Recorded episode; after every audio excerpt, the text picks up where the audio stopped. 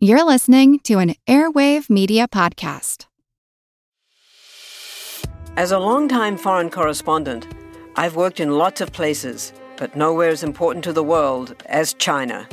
I'm Jane Perlez, former Beijing bureau chief for the New York Times. Join me on my new podcast, Face Off US versus China, where I'll take you behind the scenes in the tumultuous US China relationship. Find Face Off wherever you get your podcasts.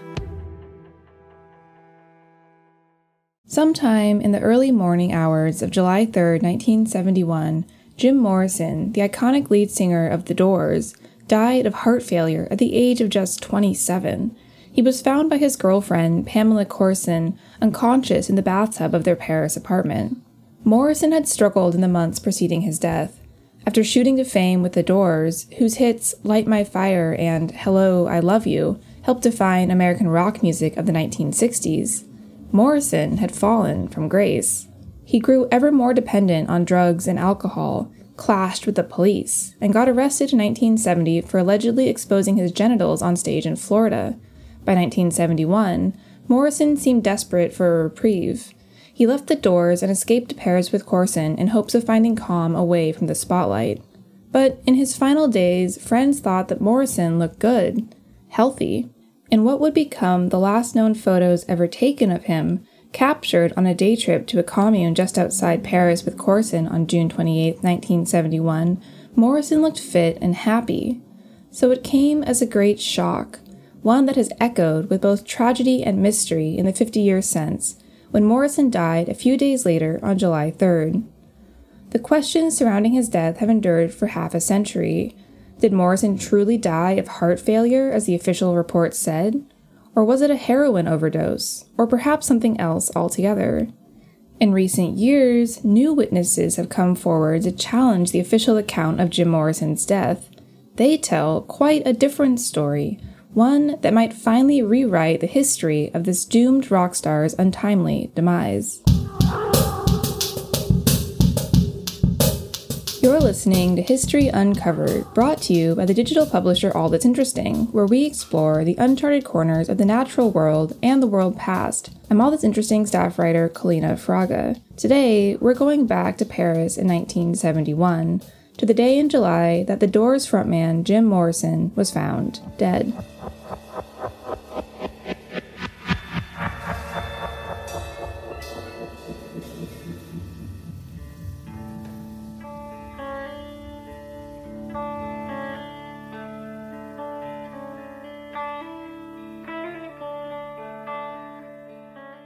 Before Jim Morrison moved to Paris, he lived the rebellious life of a counterculture rock star. And Morrison's rebellion started young. As a boy growing up in the 1940s and 1950s, bouncing between Florida, California, and elsewhere, he chafed under the rigid rules of his naval officer father and began to experiment with alcohol. But Morrison was an artist in addition to a rebel. He maintained decent grades and liked to read and write. He tried three colleges after high school to study film, but only stuck around at UCLA to avoid the draft. In 1965, he graduated and leaned into California living. Morrison spent his time lying in the sun, doing drugs, and writing down lyrics. That same year, he formed The Doors with keyboardist Ray Manzarek, guitarist Robbie Krieger, and drummer John Densmore. His father wrote him a stern letter asking him to, quote, give up any idea of singing or any connection with a music group because of what I consider to be a complete lack of talent in this direction. But just two years later, Morrison's band produced a hit, Light My Fire, which shot to number one on the Billboard pop charts. From there, they released album after album, producing five more records between 1967 and 1971, and penned iconic hits like People Are Strange and Hello, I Love You. Although the Doors seemed unstoppable, Morrison struggled behind the scenes. He'd met his girlfriend, Pamela Courson, not long before becoming famous, and fought to reconcile his love for her with the fawning attention of female fans. Their relationship was both intense and tumultuous, as it was marked by infidelity. Plus, Morrison was very much a creature of his world, the world of rock and roll.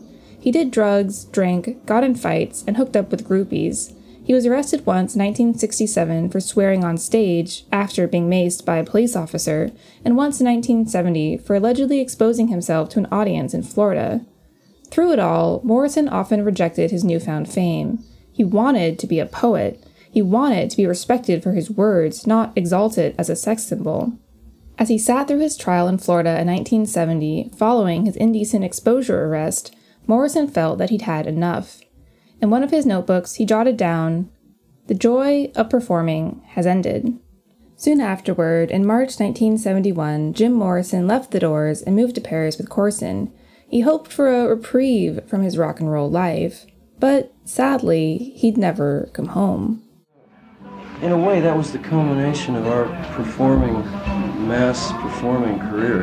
Mm-hmm. I think uh, subconsciously I was trying to get across in that concert that uh, I was trying to reduce it to absurdity. Yeah. Well, and it, it worked too well. Parisian life seemed to agree with Jim Morrison. He spent his days writing and walking through the city alone. He and Courson spent their nights at the city's underground rock clubs, including a spot called Rock and Roll Circus, which was known for its abundance of heroin. Morrison had gained weight before coming to Paris. He was no longer the skinny and boyish rock star that had posed shirtless with the doors. But in photos of his final days, Morrison looks newly trim, happy, and at ease. He wears a blue sweater looped over his shoulders in a French fashion, a pink shirt, and a contented smile. In some of these pictures, he and Courson sit together with their heads touching, looking very much in love. But everything changed on July 3, 1971.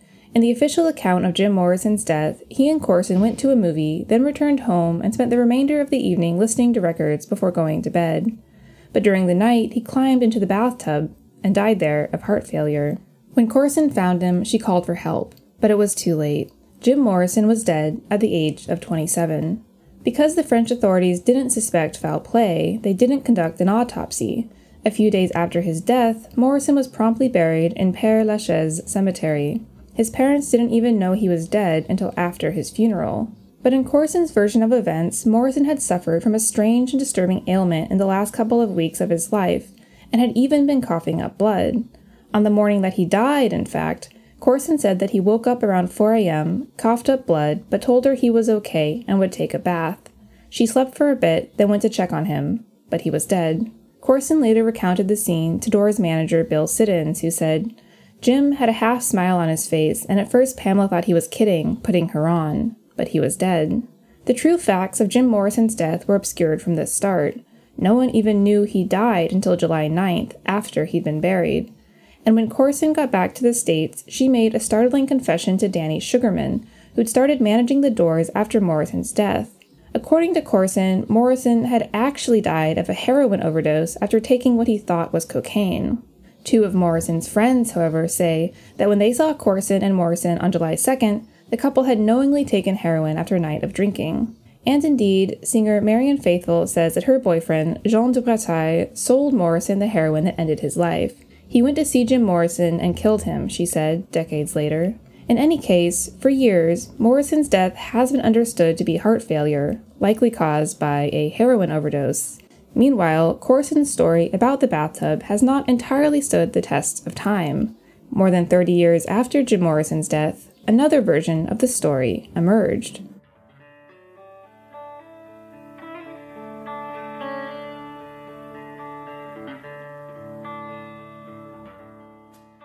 In 2007, a New York Times journalist named Sam Bernett, who, in a previous life, had managed the rock and roll circus in Paris, came forward with what he claimed was the true story of Jim Morrison's death. In his book, The End Jim Morrison, Bernett says that he saw Morrison enter the bathroom with two drug dealers around 1 a.m. on the fateful morning of July 3rd. But when Morrison did not emerge, Bernett, who was then 26, sent a bouncer to investigate. The bouncer kicked down the locked door of a stall and found Morrison dead. As Bernett writes, the flamboyant singer of the Doors, the beautiful California boy, had become an inert lump crumpled in the toilet of a nightclub. His face was gray, his eyes closed, there was blood under his nose and a white foam around his slightly open mouth and in his beard. He was not breathing. At that point, the two drug dealers with Morrison insisted that he was not dead, but merely unconscious. They carried him from the club. Bernett suspects that they took him home and put him in a bathtub in an attempt to revive him, while Courson slept in the next room. Could Bernett's story be true? At least one person has echoed his narrative of that night Patrick Chauvel, a war photographer and writer who was hanging out at the Rock and Roll Circus on July 3rd. He claims that he helped carry Morrison. I think he was already dead, Chauvel said. Plus, Bernett's story overlaps with Faithfull's claim that her boyfriend, Breteuil, provided the heroin that night. But if witnesses had seen Morrison dead, or close to dead, in the club on the morning of July 3rd, why did they wait so long to tell their story? As Bernett puts it, he simply wanted to respect the wishes of Morrison's loved ones, who spun their own version of what happened to the rock star. Jim Morrison's friends and his fiancee Pamela Courson chose a story where there was no drugs, no alcohol, no overdose, Bernett explained. I did not want to dispute that out of respect for his family and his entourage. However, Bernett isn't the only one who claims that something happened to Jim Morrison that night that didn't show up in the official narrative. In fact, ever since Jim Morrison died, countless conspiracy theories have suggested that he never died at all.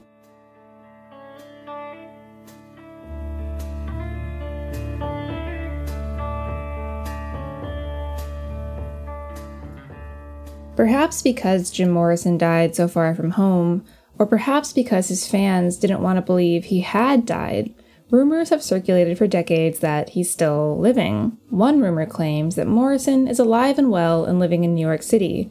This theory insists that Morrison spends his days in the Big Apple writing and reciting poetry, what he always wanted to do before fame got in the way. Another suggests that Morrison is actually living in Oregon under the assumed name Bill Lawyer. Fans of this theory point to the fact that a Mr. Bill Lawyer called his rural ranch the Jim Morrison Sanctuary, although it certainly seems like a poor choice of name if Morrison wanted to be left alone. Regardless, Jim Morrison does live on, in his music at least. The Doors remain popular more than 50 years after they were formed, and their timeless hits have delighted generations of audiences who weren't even born until after Morrison's death. In that way, at least Jim Morrison got the respect as an artist that he always wanted in his relatively short time on Earth.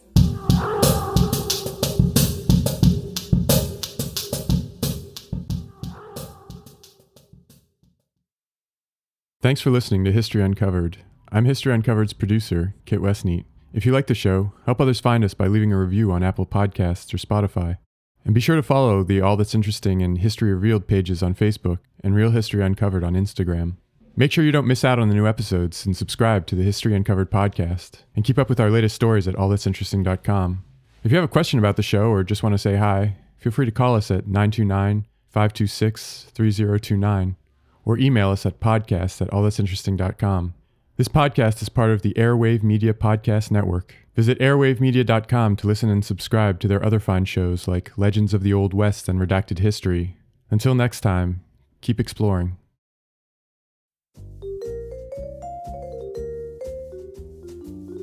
Do you love history but hate when it's stuffy and boring?